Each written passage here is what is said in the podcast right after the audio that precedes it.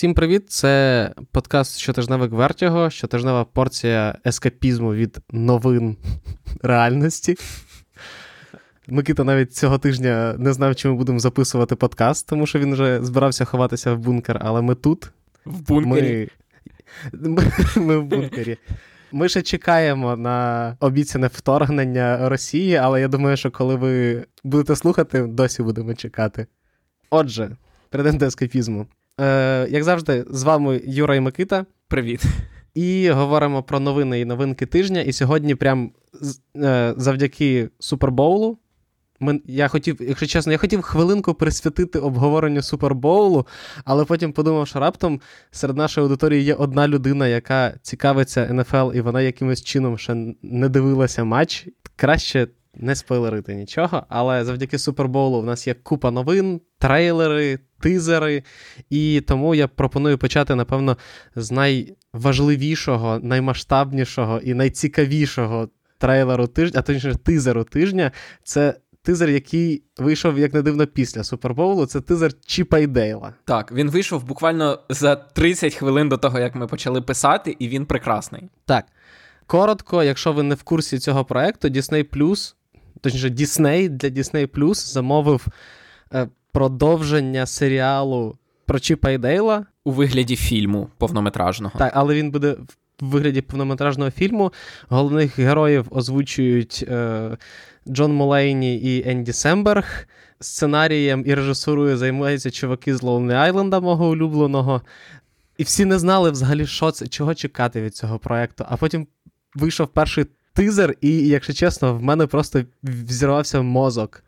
Як мінімум, тому що е, Саша подивилася його раніше за мене, і така, там вийшов тизер. Я такий, окей, включаємо. Я вмикаю відео, а там починається ця голівудська заставка, і я такий, а блін, це не це відео. Вона така, це відео. Я спершу такий, подумав, що це вони всередині якоїсь передачі. Знаєш, як в якихось ток-шоу іноді зірки приносять ексклюзивний перший погляд на новий проект свій uh якийсь. Я з другої спроби, з, з другого перегляду, зрозумів, що це не початок передачі, всередині якої презентували трейлер. А це, власне, трейлер. Він ламає всі стіни: четверту, п'яту, шосту. Дейл в 3D-графіці, а Чіп в двомірній графіці, як у кролика Роджера. Там і сам кролик Роджер з'являється. Вони обсміюють фільми Земекіса з людьми з мертвими очима, які дивляться не туди, куди ти думаєш. Там там все. А головне, це супер flex від Діснея, що ми можемо для Disney Plus зробити фільм, у якому будуть всі види анімації. Тут буде взагалі без анімації, живі люди зніматися. Тут буде 2D-анімація, тут буде 3D-анімація, тут буде комп'ютерна графіка, тут буде стара 3D-анімація, тут будуть навіть такі моделі. Які, власне, там е, лисий мужик, який е, застряг, впирається, так, в... впирається так. в цей в гідрант. В гідрант, так, в пожежний гідрант. Коротше, я в захваті, і, можливо, замість місії треба було таки слухати серце і брати його, тому що я дуже чекаю. В принципі, він може він може виявитися поганим. Можливо, нам показали всі жарти, які були в трейлері, але дуже хочеться сподіватися, що трейлер справді показав тільки найцікавіше, але там ще буде багато чого цікавого. Але це Lonely Island. Lonely Island поки що жодного разу не робили щось несмішне або невдале. Це правда. А, Але вони роблять завжди, вибивають 100 зі 100, але ніхто не дивиться. Тому вони, ну, Попстар провалився в прокаті. Чудовий, чудова комедія. Через неправильне позиціонування. Окей, потім вони знімають для для HBO Tour de Pharmacy, Bash Brothers Experience. Bash Brothers Experience був для Netflix. А, sorry, Bash Brothers. І е, у них ще про теніс є, правильно? Це ті, це от була штука про ці мокюментарі для HBO. Це от дві про теніс і про велоспорт. Е, Tour de Pharmacy. Велоспорт, так. Я не знаю, якщо чесно, ну, типу, як вони, ну, типу, для чого їх замовляли і так далі, тому що, та, дійсно, це дуже круто і. І не знаю, можливо, їх хтось дивився, можливо, їх замовляли для, типу. Можливо, просто продюсер на відео. HBO був такий. Ну, класні чуваки, давайте щось, нехай щось зроблять. Ну, просто їхній Bash Brother Experience. Е. Unauthorized Bash Brother Experience, який є візуальним альбомом про е, двох відомих бейсболістів, які не те, щоб попалися на допінгу, тому що один з них буквально написав книжку про те, як вони вживали допінг. А, І це, напевно, моя улюблена комедійна стрічка. Вона в летербоксі в мене стоїть стоїть в списку найулюбленіших, але це 40-хвилинний візуальний альбом. Це, типу, пародія на Бійонсі, ну, тому що він вийшов після того, як вийшов Lemonade е, легендарний. Але при цьому всьому вона не є пародією, тому що ну, типу, вона дженералі пародіює сам підхід, але сам ось цей от візуальний альбом, музика, слова і все інше це абсолютно окремий твір, який просто неймовірно смішний і дуже круто зроблений. Тому я сподіваюся, що цього разу Lonely Island отримують більше захоплення, якого вони заслуговують. Принаймні вони точно отримали більше грошей, тому що е, стільки аніматорів посадити за фільм, який піде straight to Disney+, може собі дозволити тільки Disney. Коли у тебе є дві анімаційні студії, найбільші у світі, то ти такий, ну окей відділіть когось, хто робить там п'яту історію іграшок, і нехай вони там намалюють нам п'ять видів Чіпа і Дейла. Я не буду коментувати це, тому що Pixar окремий відділ всередині Діснея, і з Піксаром таке б не вийшло. Та ну, ти думаєш? Ну хіба що сам Семберг прийшов і такий: Гей, хто хоче зробити з нами Чіпа і Дейла? І всі такі, блін, давайте. Джон Малейні якраз з рехаба вийшов, можна записувати репліки. До речі, е, репліки у них вони проговорюють звичайними словами, тобто вони не пришвидшуються, як Велвін і Бурундуки. На щастя. Класичні Чіп і Дейл розмовляють от такими високими голосами. Я знаю, але я не хочу, щоб вони були як Елвін і Бурундуки. Я думаю, цей жарт обіграють обов'язково у фільмі. Так. Це так, ну, абсолютно. без От, Мета жартів, я думаю, буде. Враховуючи, що вони жартують над тим фактом, що Дейл стає. Чіп, Дейл? Дейл. Дейл. Дейл зробив операцію, і тепер він комп'ютерна графіка, бо він зробив пластичну так. операцію. Genius. Перейдемо до менш масштабної новини, а саме першого тизеру Володаря, Пер... Володаря Перснів від Амазону. Жарт про Джефрі Безоса буде далі. Як тобі, Микита? Якщо чесно, я дещо розчарований. What? Я серйозно. Тому що ти очікуєш чогось супермасштабного. Тобто, це найдорожчий серіал буде в історії телебачення. Він за однією з найбільших, найбільш масштабних, найбільш епічних фентезі епопей. Але при цьому більшість кадрів виглядають супер стерильними. Вони як катсцени з комп'ютерної гри. От навіть перший кадр, коли корабель в'їжджає в гавань, так, і нам показують місто, воно нереальне, воно все намальоване. І у ньому немає. Тобто, якщо дивитися, а я декілька разів дивився е, Володаря Перснів Пітера Джексона, там все ніби як по-справжньому. Зрозуміло, там теж є комп'ютерна графіка, але там воно видається, що ніби це реальний світ, в якому є щось пошарпане, щось е, обдуте вітрами, брудне. І... А тут усе як намальоване. Там навіть навіть в тих сценах, де є персонажі, а там Галадріель з'являється, і вона на якійсь льодовій стіні, вона виглядає як персонаж з катсцени комп'ютерної. У неї навіть обличчя таке ну, супер гладенький, те, як воно зняти, ніби от тобі зараз дадуть її контролювати, і ти будеш казати, а вона буде стрибати з цим льодорубом у руках туди, коли ти куди ти її спрямуєш. Більше того, коли ми вперше бачимо персонажа, це маленька ельфійка, здається, або ще хтось, е, я не знаю, це ельфійка чи хто, там воно підсвічене як як телесеріал, а воно не має. Ну, якщо ти витрачаєш купу грошей, то найми хороших операторів, хороших освітителів, і нехай це виглядає дорого і красиво. Натомість воно підсвічене як флеш на WB. Jesus Christ. Я серйозно. Тобто, і, і це стосується, в принципі, будь-яких проєктів Amazon. Місіс Мейзел підсвічена жахливо, але там це пробачається, тому що там багато яскравих кольорів, і там все таке яскраве. Тобто, от, як в ситкомах, там, де немає тіней, там де все підсвічується однаково. Я дивився Бінз Рікардо, який Осоркін зняв для Амазону.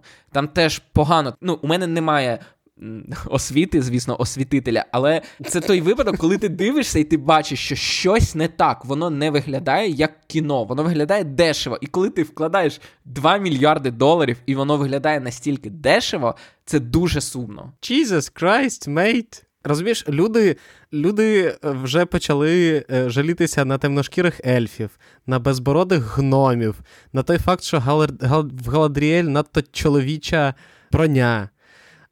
А ти жалієшся на освітлення? Юра, Це щось нове. це ну Це це, нове. картинка. Це ми будемо це дивитися там багато серій, і воно виглядає не кінематографічно, саме за Це виглядом. перший тизер, можливо. Я згоден, можливо, вони домалюють. На кольорокорекції буде добре. Сподіваюся, Амазон, найміть хороших кольорокоректорів, і нехай воно у вас буде класно кінематографічно знято. Як по-справжньому, як реальний світ. Бо поки що це як набір концепт-артів. Юра, скажи, як тобі, бо я накручую себе. Не знаю, мені я не бачу сенсу щось зараз сказати, тому що ти прям настільки його агресивно. І причому, я ж кажу, от знаєш, наприклад, якби я тебе знайомив з якоюсь людиною, яка теж зацікавлена в цьому серіалі, і я сказав про те, що ось це Микита, йому не сподобався тизер е, Володаря Перснів, вона б ніколи в житті не подумала. Точніше, не вгадала б, чому він тобі не сподобався. Вона така, а, ясно, що темношкірі ельфи, да? Ти такий, ні!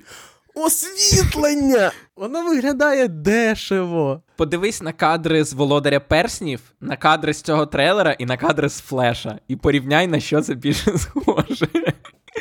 А ще, от, до речі, про расистів, я не можу оминути це стороною, бо е, під трейлером на Амазоні тисячі однакових повідомлень з фразою про те, що зло не може створити нічого нового. І там в більшості повідомлень слово нічого написано з помилкою, тому що слово нічого пишеться через букву І. Нічого.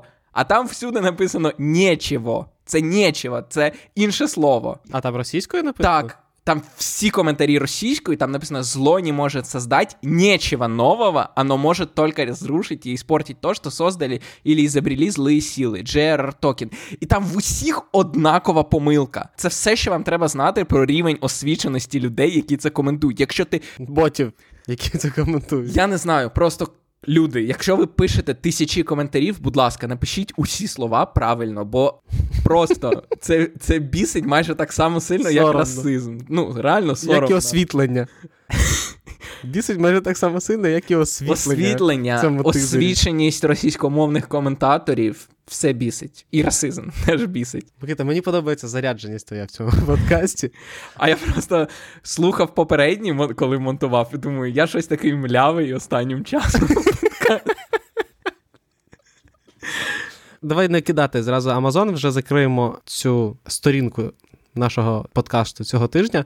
Amazon буде робити серіал по тому, що біжить по лезу, по блейдранеру. Або по тому, хто біжить по лезу. Хто? Так, по тому, хто, той, хто біжить по лезу. Так. Це буде, він буде називатися Blade Runner 2099 або українською Той, хто біжить по лезу 2099.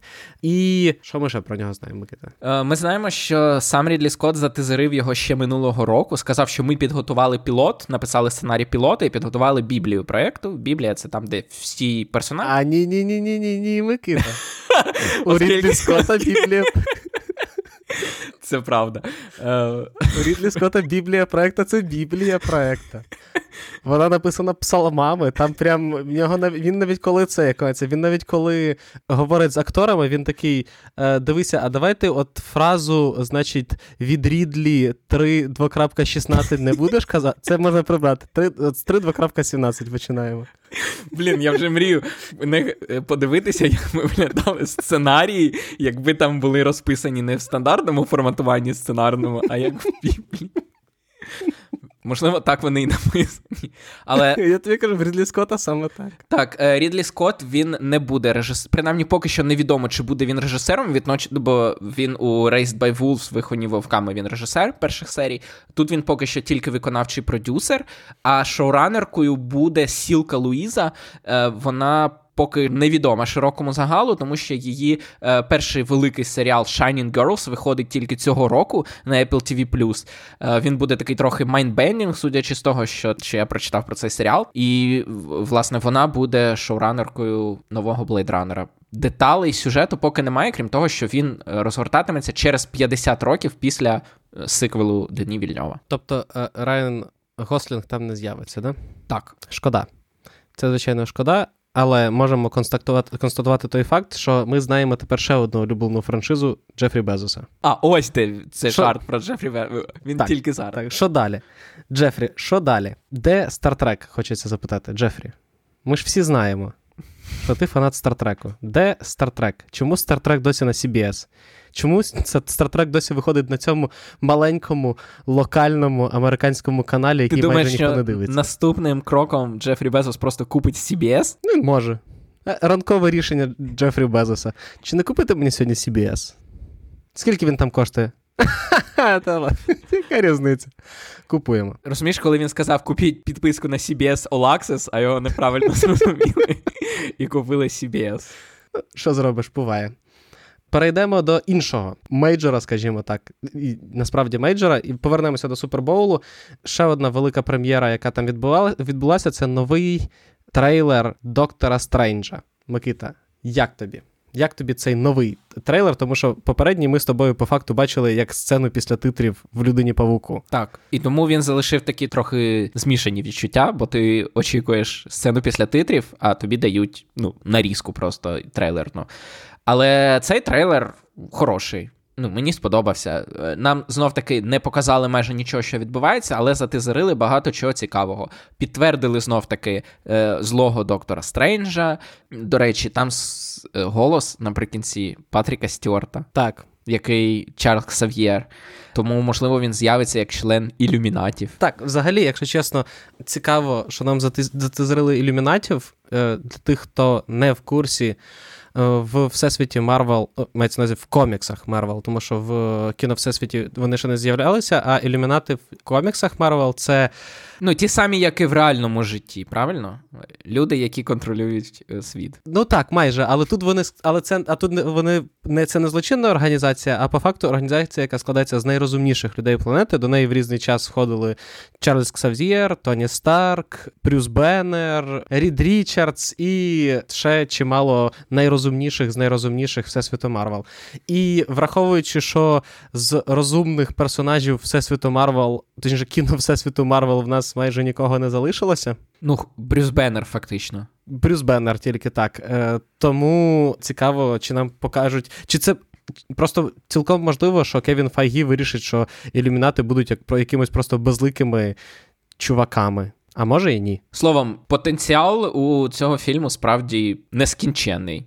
Тому що е, це може бути як абсолютною мішаниною з різних відсилок до коміксів, яку ніхто, крім супергіків, не зрозуміє, або це справді може відкрити щось нове, і, і мутанти з'являться після нього, і фантастична четвірка може з'явитися після нього. Тобто, очікування у мене дуже широкий спектр того, що може бути після цього фільму. Але трейлер ну, хороший. Так, я теж хайпанув на ньому трошки краще, ніж на попередньому, тому чекаємо і сподіваємося на Сема Реймі. Чого ще я, як не дивно, чекаю після неочікуваного перегляду Book of Boba Fett? Це я чекаю серіалу про Обівана, який вийде 25 травня 2022 року. І я продовжу свою думку. Я реально, я подивився нарешті книгу Боби Фета. Я був приємно здивований. Я був приємно здивований, наскільки Джон Фавро акуратно, повільно, приємно розбудовує всесвіт зоряних війн. А я навіть не починав книгу Боби Фета, і я замислююся над тим, щоб перестати дивитися зоряні війни, де дії відбуваються на пустельних планетах. Тобто просто перестати дивитися зоряні війни. Я втомився від піску. It's rough, it's coarse, and it gets everywhere. Ну, я з тобою частково згоден, тому що я насправді не збирався, в принципі, дивитися книгу Боба Фета, а потім якось вирішив, ладно, гляну серію другу.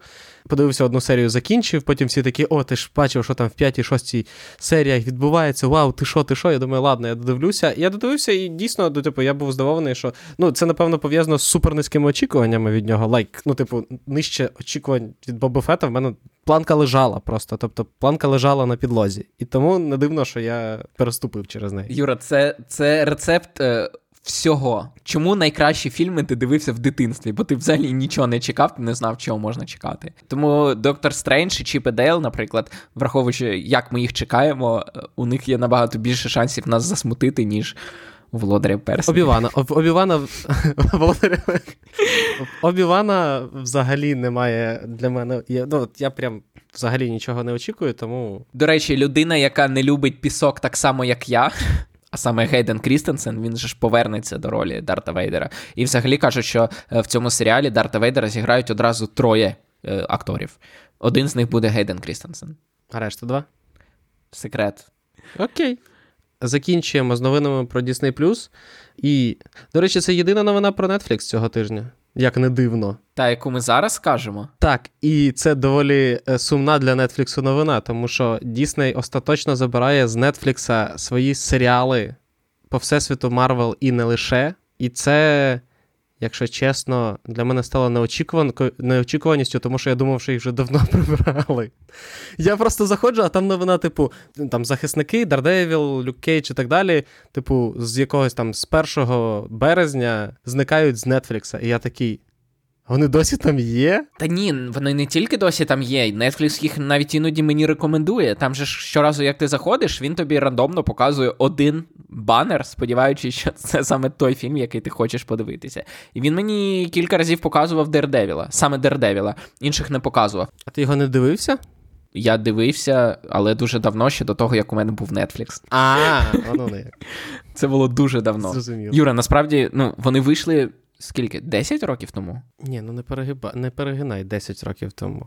В 16-му, здається, мені здається, Daredevil вийшов в 16-му році. Це все-таки все на все 6 років тому. Ну окей, це все одно було дуже давно. Е, Я про те, що вони виходили як Netflix Originals, фактично за гроші Netflix, і це дивно, що вони зникли. Тому що е, ти очікуєш, що можуть зникнути там, наприклад, от на, на українському Нетфліксі там є Бруклін 9-9, є Офіс, є Сайнфелд, є е, не знаю, хороший лікар. І ти очікуєш, що вони там побудуть трохи і зникнуть, тому що Netflix їх ліцензує. Але коли контент робиться спеціально для Netflix, ти не очікуєш, що він колись зникне. А ці саме зникли і ну, зникнуть з 1 березня. Тому, якщо ви досі не дивилися теле Всесвіт Марвел, Netflix Всесвіт Марвел, то у вас є два тижні, щоб встигнути подивитися Дердевіла, три сезони Джесіку Джонс, два сезони, два сезони Люка Кейджа. Один чи два сезони карателя? Два, здається. Два? Ні, один. один. Один чи два сезони карателя, один сезон залізного кулака і сезон Дефендерів. Вони всі йдуть. Скоріше за все, на Disney+. Але я не встиг сказати wrong, як ти любиш казати, перебуваючи мене, намагаючи утвердитися в своїй вищості наді мною Микита. Але насправді ці серіали не були зняті Netflix. Вони були зняті ABC і Marvel Studios для Netflix. Але вони ніколи не показувалися на ABC. Ну, пра... ні, так це була копродукція, і Netflix виступав дистриб'ютором саме. А тут вони просто забрали те, що знімали вже собі, тому що на той момент в Disney ще не було е, власної подка... е, подкаст-платформи, приїхали.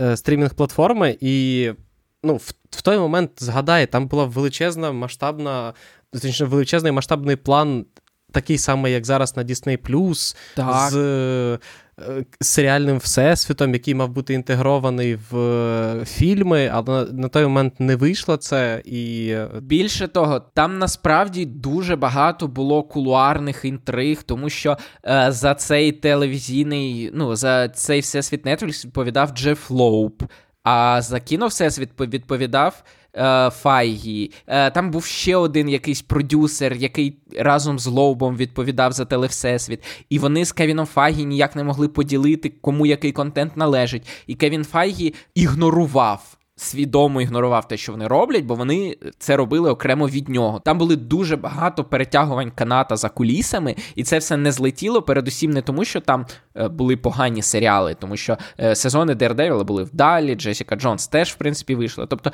Hits and Misses, вони, в принципі, як і всюди є. Але через те, що саме не було такого внутрішнього порозуміння, вийшло те, як вийшло. Що ці серіали в результаті зайшли в глухий кут. Кевін Файгі так нікого з них і не допустив, крім Чарлі Кокса, після того, як усе загнулося.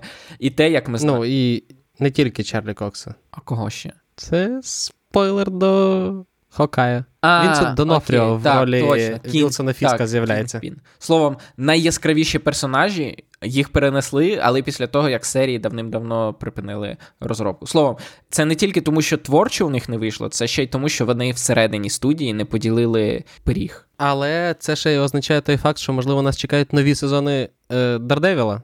Так, тепер нічого не заважає. Тепер уже під керівництвом Кевіна Файгі. Оце я чекаю набагато більше за будь-який серіал по Всесвіту Зоряних війн.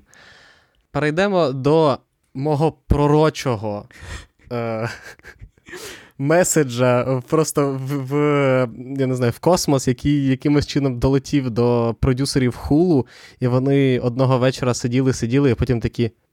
Давайте повернемо футураму. М? М? І повернули футураму. Правда, знову незадоволені фанати. Тому що Джон Дімаджо, який озвучував Бендера, не повернеться до своєї ролі. Хоча я підозрюю, що він все-таки поки повернеться. Що, поки так, що не він, повернеться. Звичайно, що він повернеться. Він все правильно зробив, коли йому запропонували гонорар. Він сказав: Ні, я за такий маленький гонорар не буду брати участь, усвідомлюючи свою культовість для фанатів. І зараз фанати просто вимагають повернути його. І я підозрюю, що звичайно, що його повернуть. І тут насправді треба поспівчувати іншим акторам озвучування, які одразу погодилися на той гонорар. Тобто, цієї це, от, якщо ви думаєте, що профспілки це погано, то от вам приклад. Якщо кожен домовляється з. З цим з капіталістом окремо виявляється така ситуація. А якби домовлялися всі разом, усі отримали б таку зарплату, як хоче Джон Дімаджо. Так, але просто всі решта настільки культові, як Джон Дімаджо. І це він би на своєму горбу їх тягнув, розумієш? Вони ні чорта не роблять там. Оце от просто аби як озвучують, а він, наче на своєму таланті їх буде тягнути. Окей, Айн Ренд, дякую тобі. За твій коментар. І Ілон Маск відійшов від мого від мого мікрофона. Іди геть. Ось. Sorry. Тому е, так, власне, ситуація така, що Футурама повертається. Єдина заминка це те, що Джон Дімаджо, який озвучував Бендера, поки не домовився за зарплату. Але оскільки такі проекти робляться, як правило, для фанатів, то тут, скажімо так, у фанатів є набагато більше впливу, ніж якби вони робили якийсь інший проект і не включили когось, кого хочуть бачити фанати. Так, це правда. Але з іншого боку, якщо чесно, я навіть не знаю, як думати, ну як очікувати. Що очікувати, точніше, від серіалу, тому що ну, дуже рідко буває таке, щоб от, от таке повернення було супервдалим, тому що оригінальності від футурами вже, в принципі, складно чекати. Але у них є приклад успішного повернення мультсеріалу. Це Animaniacs, яких вони повернули, і які такі самі, як були. Тобто, все те, за що. Любили люди Animaniacs в 90-ті роки, все те в Animaniacs залишилося. Все те, за що їх не любили тоді, все те теж в них залишилося. Тобто Animaniacs — це якраз дуже хороший приклад мультсеріалу, який повертається на тому самому рівні, який був, коли він пішов. Так, але розумієш, просто Футурама пішла якраз через. Падіння рейтингів її скасували, тому що, попри культовість і популярність в певній обмеженій кількості глядачів, вона не змогла все-таки втримати, як Сімпсони, велику аудиторію. Ну, але і підозрюю, що хулу, якщо чесно, і не намагається охопити. Так, все. хулу ж не потрібна гігантська. Хулу ж не потрібно нікому, отак, от я б сказав. Тому що це другий, це єдиний. Ти, ти сьогодні говорив про те, що Дісней може собі дозволити зробити штуку на зразок Чіпа і Дейла і дампнути її на Disney+, але Дісней собі може дозволити єдиний, хто тримати два стрімінги, і другий вони тримають просто тому, що вони не знають, що з ним робити. І я говорю про хулу. Ну, насправді вони знають, що з ним робити, тому що на нього якраз виходять доросліші проекти, ніж на Disney+. Так, але вони потрохи почали ж е, Disney Plus підкручувати до дорослої аудиторії, і я натикався вже на те, що в хулу доволі е, хиткі позиції, тому що якщо Disney все-таки виріш, вирішить Disney Plus зробити основним і все-таки завести туди не тільки сімейну аудиторію, але й його якось розбити, то хулу не зрозуміло, що буде робити. Ну, це правда. З іншого боку, є приклад Warner Media, у яких є безліч каналів і теж декілька стрімінгів. Ну, у них є HBO Max і є HBO Go. Хоча на HBO Max є все те, що є на HBO Go, а на HBO Go немає всього того, що є на HBO Max, але і там, і там є активна база підписників, яка досі підписана. Тому плюс у них є окремі канали, у них є, власне, HBO, у них є е, WB. C-Dub. Він називається Ой, C-Dub. Він WB колись він називався в 97-му, коли там виходила Баффі. Jesus Christ, mate. Так. Ти не настільки старий, як намагаєшся здаватися. Але я старший за Юру. Але дуже сильно старший. Е, мені просто досі здається, що в Ворнерів взагалі немає будь-якого зв'язку між департаментами, і тому вони. Зак Снайдер досі знімає свою лігу справедливості, і ніхто і його, в принципі, не чіпають. Хто, до речі, ще знімає щось своє, а його не чіпають, це Емі Паскаль і її Всесвіт людини павука, який. Це просто я, в мене в голові не вкладається. Тобто, ну от Sony колись купили права на екранізацію людини павука. Екрані... Сем Реймі екранізував людину павука, він вистрілив, він, він повернув собі там здобуто ще в 60-х, 70-х звання улюбленого супергероя, підліткового супергероя Америки. Е, Вони його перезапустили, потім ввели його в MCU. І Sony такі, блін, Марвел потихеньку віджимає від нас людину павука, але в нас є ще пакет з ним інших супергероїв, про яких ми будемо робити екранізації. І вони такі: Веном, Морбіус, е, Мадам Павучиха, Крейвен, це це мисливець, Чорна кішка і це це, і Срібний Соболь. Кому це потрібно, крім Емі Паскаль? Ну, подивимось. Це потрібно Расселу Кроу, який отримує гроші за це. Тому що він буде, Це правда.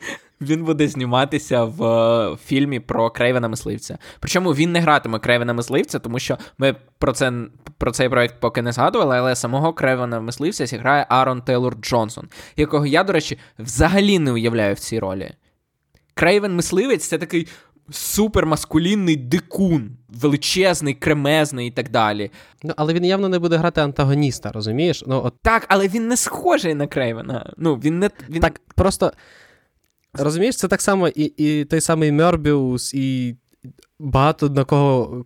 Ну, це, це як чорний Адам в, в DC-шників. Ну, типу, він абсолютний антагоніст, якого грає Двейн, і який, звичайно, що не антагоніст, попри те, що Двейн Джонсон постійно неправильно вживає слово антагоніст, просто от- ототожнюючи його з антигероєм. Двейн, я дуже тебе поважаю. Не роби так, будь ласка. Сходи на курси сценаристів. Антагоніст це той, хто протистоїть головному герою. Якщо головний герой поганий, то він може бути поганим, але все одно протагоністом. Отож. Дякую, Микита. Я сподіваюся, пан Джонсон тебе почув. Я про те, що, наприклад, знаєш, хто класним був би Крейвен Мисливець? Алан Річсон. Алан Річсон це е, актор, який зіграв Річера в е, екранізації Амазон, який е, супер розкачався і який просто велетенський. І от він в ролі Кревена Мисливця вірю. А Арон Тейлор Джонсон, ну, не схожий.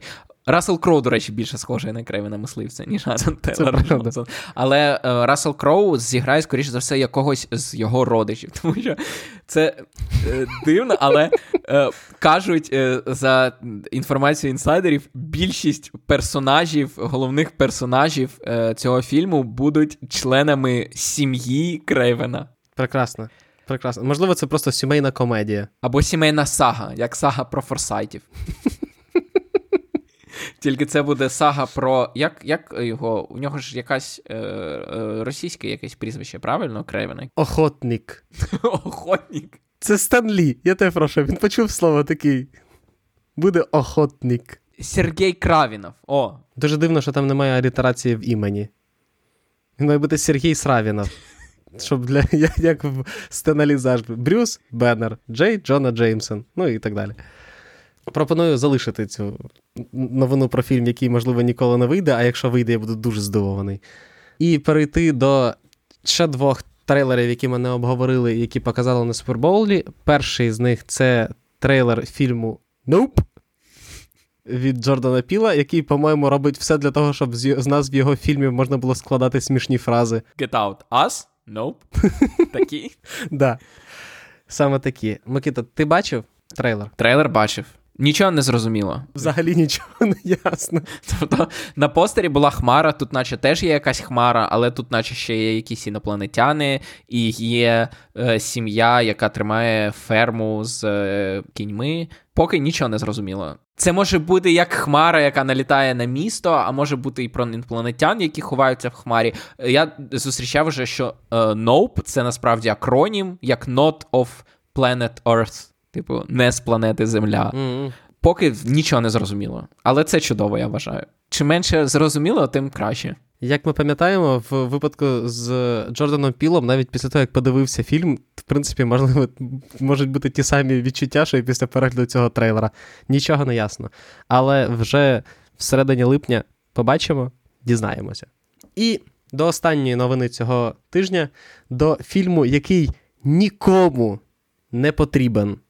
А якщо вам потрібен цей фільм, то напишіть нам, будь ласка, або в коментарях, або в, в оцінці на Apple подкастах. Якщо вам подобається, досі подобається франшиза парку юрського періоду, і не подобається так, типу, я на початку 90-х ще дитиною побачив фільм Спілберга, і він мене захопив. Ні, от після того, як вийшли вже два фільми про Jurassic World, Якщо вам цікаво досі це дивитися, напишіть, будь ласка, чому. Мені от щиро, мене щиро інтересує це питання. Здавалося б, динозаври в наш час, що може піти не так? Розумієш? Ідея Все. на мільйон. Динозаври живі. Ну, в 93-му році так. Але ну, парк юрського періоду вичерпав себе ще на трилогії, яка була нікому не потрібна, тому що є лише перший фільм. Нащо було повертати світ юрського періоду? Окей, вони зібрали свою там велику касу. Але друга частина показала. Ну, вона просто обвалилася. Ну, вона, звичайно, здається, не провалилася в прокаті, але в неї були жахливі відгуки. Ніхто не розумів, що воно таке, на що його зняли. Там були величезні проблеми під час продакшену. І нагадаю, що друга частина вийшла, здається, в 2017 році, чи якому. Вже мільйон років тому. І ніхто не пам'ятає, хтось пам'ятає, чим закінчився другий світ юрського періоду? Я не дивився взагалі, тому не можу сказати. Ну от. Я дивився і я не пам'ятаю. Мені здається, вони випустили динозаврів. Якось там щось було. Але я от подивився трейлер, е, оцінив той факт, що повернулися всі персонажі оригінального парку юрського періоду, крім Семюріала Джексона. Але я досі не розумію, на що я розумію, що треба добити вже цю трилогію. Вона лежить на поличці, вони такі треба випустити. Вже треба його випустити. Мені найбільше цікаво, це те, ну в трейлері ми бачимо, що фільм про те, як динозаври живуть серед людей. Власне, тим закінчилася друга частина. Вони острів було знищено, і динозаври почали жити в дикій природі. У мене от у чому запитання: це позиціонується як остання частина трилогії. Тобто вона завершить якось історію перевинаходу динозаврів. У мене запитання в іншому: як можна у фільм помістити оцю ідею, що динозаврів їх уже випустили? Вони ж не будуть весь фільм збирати по всьому світу динозаврів, бо як нам показують, їх дуже багато вже по всьому світу. А значить, я б не хотів би, щоб там було щось типу Є, наприклад, один динозавр, якого треба вбити або спіймати, і всі решта динозаврів прилетять до нього. Це буде абсурдно, але треба якось його до хронометражу повнометражного фільму ну, скрутити. А поки що воно виглядає так, що цілий світ динозаврів. Я не уявляю, як це логічно буде представлено в повнометражному фільмі без отаких от умовностей, що нам нам треба вбити або спіймати, або головного динозавра, або, наприклад, якусь матку, чи чи вмикнути якийсь вимикач, щоб всі динозаври на нього прилетять. Джин вилетів з пляшки. Я не знаю, як його повернути і як. Це поєднати в якийсь притомний сюжет, тим паче, який має стати завершенням усієї епопеї про юрський період. Я сподіваюся, що цей подкаст не почують продюсери світового юрського періоду, тому що після твого рента вони б такі, ага, Значить, перемикач, який вимикає динозаврів. Так, матка. І і що що він ще казав? Що він ще казав? Ага, вбити динозавра, до якого всі злетяться. Все, в нас є нова трилогія. Погнали! Погнали. Постсвіт юрського, метасвіт юрського періоду. Погнали! Подивимося, але я, я от щиро не розумію. От цей, ця франшиза для мене залишається величезною загадкою. Тому буду вдячний, якщо ви розповісте своє ставлення до цієї франшизи. У нас, звичайно, сьогодні довге обговорення новин. Так що давай, Микита, швидко пробіжимося по прем'єрах тижня. А що швидко? Хороші прем'єри. Згоден. Давай повільно проб'ємося, пройдемося по них. Почнемо з нового серіалу Apple TV+. Так, це серіал, якого я цього місяця чекаю найбільше, тому що одна справа прочитати цікавий опис, а інша справа, коли його розіслали всім критикам ще за два тижні, це вже дуже хороший показник. Тому що чим більше студія або канал впевнені в своєму продукті, тим раніше вони показують його критикам. Це називається Early Buzz. Вони перші відгуки почали з'являтися ще два тижні тому. Е, серіал виходить 18 е, лютого у п'ятницю.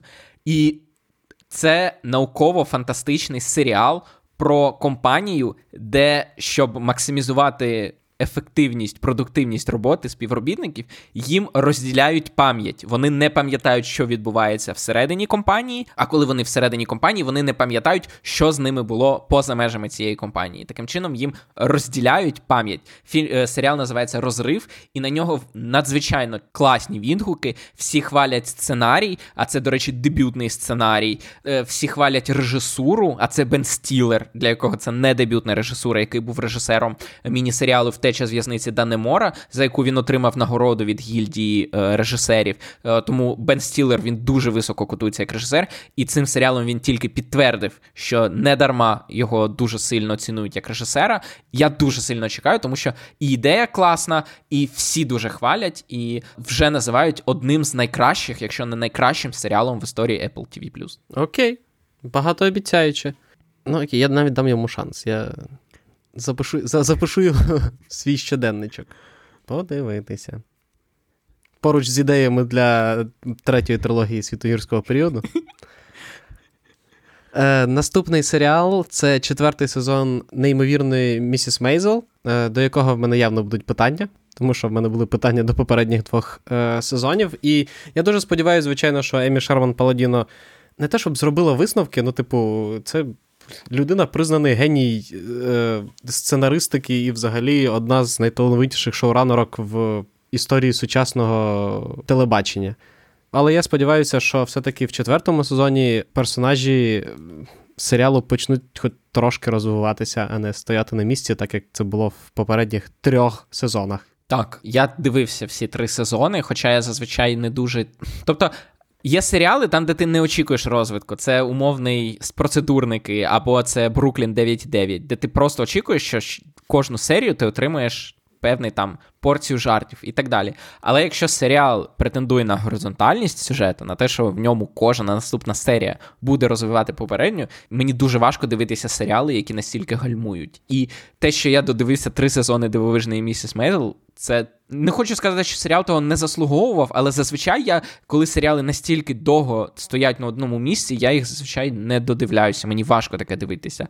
Але я витримав три сезони і сподіваюся, що четвертий сезон мене винагородить за це. Подивимося, Микита. Подивимося. Я сподіваюся, що це буде краще, ніж попередні сезони. Ще один серіал, який сподівається скажімо так, виправдати довіру глядачів, це другий сезон Space Force, на якого були страшенні надії, тому що це все-таки люди, які робили офіс разом. А по факту він отримав доволі стримані відгуки, і в другому сезоні розраховує все-таки додати в своїй формулі щось те, чого не вистачало до цього. Я не дивився, я тільки чув погані відгуки, тому вирішив і не буду дивитися. Тим паче, що майже здається, в той самий час вийшов інший серіал Грега Деніелса на Амазоні Upload. Я вирішив, що я краще його подивлюся, і мені Upload сподобався. що це взагалі не має стосунку до цього серіалу, але у Грега Деніелса є інший серіал, і він мені подобається. Дякую, Микита, за цю дуже корисну для нас інформацію. Прошу. Е, від серіалів, які тобі подобаються, до серіалів, які мені подобаються. На Нетфліксі виходить серіал One of Us is Lying Брехун серед нас, який класичний whodunit, коли вбивство відбувається під час відбування шкільного покарання, шко... ну, класична американська детеншн, коли підлітки в е, суботу відбувають покарання, відбувається вбивство, і треба, треба зрозуміти, хто це зробив. Це така собі відповідь Нетфлікса на The After Party. Apple TV+. Просто сама авторка детективу е, охарактеризувала це як клуб сніданок з детективним твістом. Тобто, це те, що хотіла написати авторка. Тому е, я не читав, але чув від е, знайомих любительок детективів, що е, непоганий детектив. І враховуючи, що авторка орієнтувалася саме на таку більш кінематографічну манеру, то сподіваюся, його буде легко екранізувати. Останнє, скажімо так, вартісне, можливо, шоу цього тижня. Микита, я віддаю тобі, тому що це анімація. Це анімація, це мультсеріал пригоди Капхеда. Це е, можливо йому навіть згадці про цю анімацію буде більше місце в ігровому віснику, іншому нашому подкасті відвертього, е, тому що це екранізація відеогри, е, гра. Оригінальна це платформер, виконана в стилістиці Діснея 30-х років з такими величезними очима, з дуже динамічними рухами і так далі.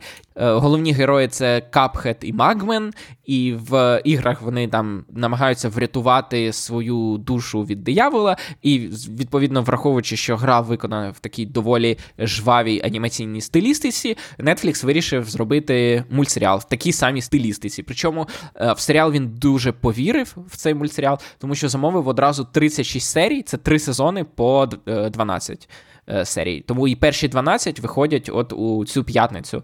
Відгуків про них я ще не бачив, тому не можна сказати. Але анімація виглядає так само жваво і яскраво, як і у оригінальній грі. Але все одно це не анімація 30-х, тому що вона не намальована від від руки. Це все одно комп'ютерна анімація, яка просто стилізована під 30-ті.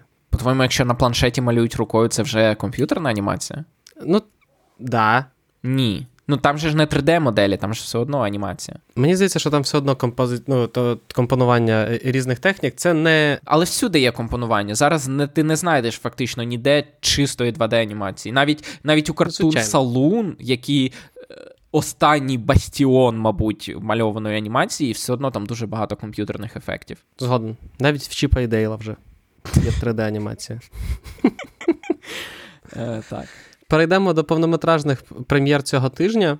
Микита, ти заніс в список Licorice Pizza, але ми знаємо, що його не, що він не вийде в Україні. Licorice Pizza з 17 лютого в кінотеатрах англійською мовою. Тому, якщо ви хочете подивитися новий фільм Пола Томаса Андерсона, бігом вивчайте англійську і йдіть в кіно. Чорт, я пішов. Ти що? Я навіть не знав. Хороша новина для мене. Не дарма я записую цей подкаст. Е, так, Лакрична піца, фільм номінований на різні Оскари, і просто новий фільм Пола Томаса Андерсона. Якщо ви не хочете дивитися лакричну піцу, то можете подивитися носорога Олега Сенцова, який виходить 17 лютого в кінотеатрах, а потім вийде на Нетфліксі. Не забувайте про це, але звичайно, що завжди варто в першу чергу піти і підтримати навіть не так, не підтримати, а просто піти оцінити фільм в кінотеатрі для того, щоб вже можна було можна було впевнено і з власною думкою брати участь в твіттерських і не лише твіттерських срачах. От. Е, фільм розповідає про е, українські 90-ті. Е, це один з перших фільмів, який намагається відрефлексувати українські 90-ті. І кожен сам зробить висновок, в принципі, для себе, чи зайшов йому, зайшла йому робота Сінцова з акторами-аматорами чи ні. Інша робота з акторами-аматорами. Режисера аматора. Це жорстоко. Я було. просто не дуже люблю Рона... Роланда Емеріха. Але ж ну, Патрік ну, Вілсон, він же ж хорош. Патрік Вілсон це такий, знаєш, роботяга-актер. Ну, тобто у нього немає якихось суперзіркових ролей, але він знімається багато де, він відпрацьовує свій гонорар, і, в принципі, ніхто не подивиться фільм і не скаже: От Патрік Вілсон, як Брюс Вілліс, типу, відхалявив. Ні, він працює ніде особливо зірок, мабуть, з неба не хапає, але. Відпрацьовує гроші сумлінно, і, власне, він зіграє е, головну роль у падінні місяця. Коротше кажучи, Роланду Емеріху знову дали грошей після провального Дня Незалежності 2, і він вирішив зробити те, що він вміє, знову нафігачити купу комп'ютерних ефектів на е, один екран і організувати падіння місяця. Як можна здогадатися, це фільм про те, як місяць падає на землю. Це все, що в принципі треба знати про фільм. Якщо вам цього достатньо, щоб вам було цікаво, то ласкаво просимо. Все, що все, що входить в цю назву, все є у це, фільмі. Це хай концепт. Так, це, це хай супер хай концепт. Місяць Про що ваш падає фільм? на землю. Так причому Це таки було. Ти кажеш про те, що е, йому дали грошей. Е, цей фільм е, вже запустився в Америці. Він там дико флопнувся 9 мільйонів у перший тиждень з бюджетом у 150. Тобто, ну він прогорів яскраво, але Емеріх сказав, що е, вони вже всі гроші відбили, тому що інвестори дали їх наперед. Він він по всій Європі зібрав, тому що це не за не американська студія, якась дала гроші. Це по всій Європі він збирав гроші на цей проект. Тому, е, мабуть, інвестори будуть дуже раді. Люди, люди по 100 доларів віддавали, розумієш, ну, Емеріху на. Він їм казав, він їм казав, ви ж бачили післязавтра? І вони такі, ну, післязавтра хороший фільм. Він такий, ви ж бачили е, День Незалежності з Джефом Гольдблумом. Да, і Вілом Смітом. Всі такі, М, да, це хороший фільм. Він такий, ну от я хочу зняти новий такий фільм. І вони йому дава... останні гроші віддавали, він зібрав 150 мільйонів і знов зняв якусь херню. Ну come on, Роланд. Так Так не робиться. Відгуки критиків жахливі, відгуки глядачів не, не набагато кращі. Тому е, фільм провалився, але такі фільми добре дивитися там в компанії, коли можна сміятися з фільму, а не з фільмом. Так, це ті фільми, де ти, в принципі, не звертаєш увагу на те, що хтось за два ряди над тобою голосно обговорює фільм. Так. Ти можеш підключитися до обговорення. І остання прем'єра цього тижня, про яку поговоримо, це ремейк техаської різні бензопилою від Нетфлікса. Угу. Це, власне, все, що я хотів про нього сказати. Ремейки фільмів жахів. Вже і Netflix долучився до ремейків фільмів жахів, так ніби Блумгауза не вистачало. Це не від Блумхауса, але від Феде Альвареса. Феде Альварес це режисер е, Не дихай першої частини, а тут він сценарист, а режисер там майже майже дебютант Деві Блю Гарсія, у якого один повнометражний фільм е, нікому не відомий е, кілька років тому знятий, і це фактично його дебют у такому от е, великому кіно. Мені здається, дуже специфічний фільм для того, щоб його знімати, тому що там перша частина, я її намагався дивитися, але вона настільки страшна і просто неприємна і відразлива, що це навіть не такий, знаєш, фановий Ой, та ладно тобі. Та ну, це не такий фановий слешер, як кошмар на вулиці В'язів. Я його бачив. Я його бачив, а я я не люблю фільми жахів. Але е, кошмар на вулиці В'язів і П'ятниця 13 це, це фан. Ну тобто він там бігає, всі тікають, а тут не фан. Тут саме такий. ех неприємний. Ні, Окей, згоден. Звичайно, перша техаська різня бензополою дуже культова штука, е, але враховуючи тематику, вона дійсно дуже неприємна і дуже огидна. І це частина, в принципі. Атмосфера, яку вона відтворює, і дуже е, і вражаючи, наскільки настільки дешевому фільмі, так примудрився режисер Том Хупер, примудрився відтворити цю атмосферу, е, і, власне, саме вона зробила її однією з протечою взагалі сучасних фільмів жахів.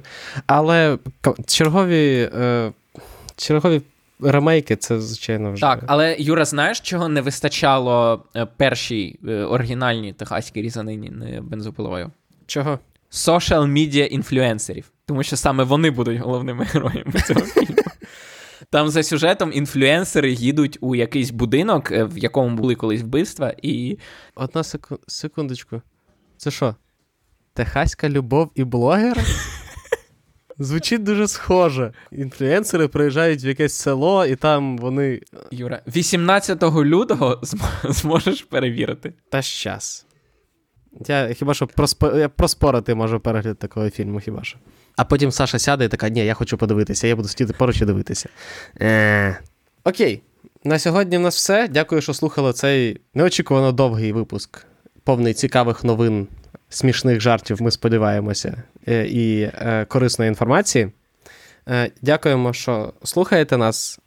Слухайте нас і далі. Ми виходимо, як завжди, двічі на тиждень. Цього тижня ми обговорюємо смерть на Нілі, і ніякі плани сусідньої держави нам не завадять, тому що спробують нам, українцям, завадити. Слухайте нас, слухайте щотижневик ігровий вісник про відеоігри, які ведуть Рома і Саша, і які виходять теж щотижня. Дивіться кіно, читайте Вертіго. А, так, ставте нам хороші оцінки на подкаст-платформах. Точно. Е, І па-па. До побачення.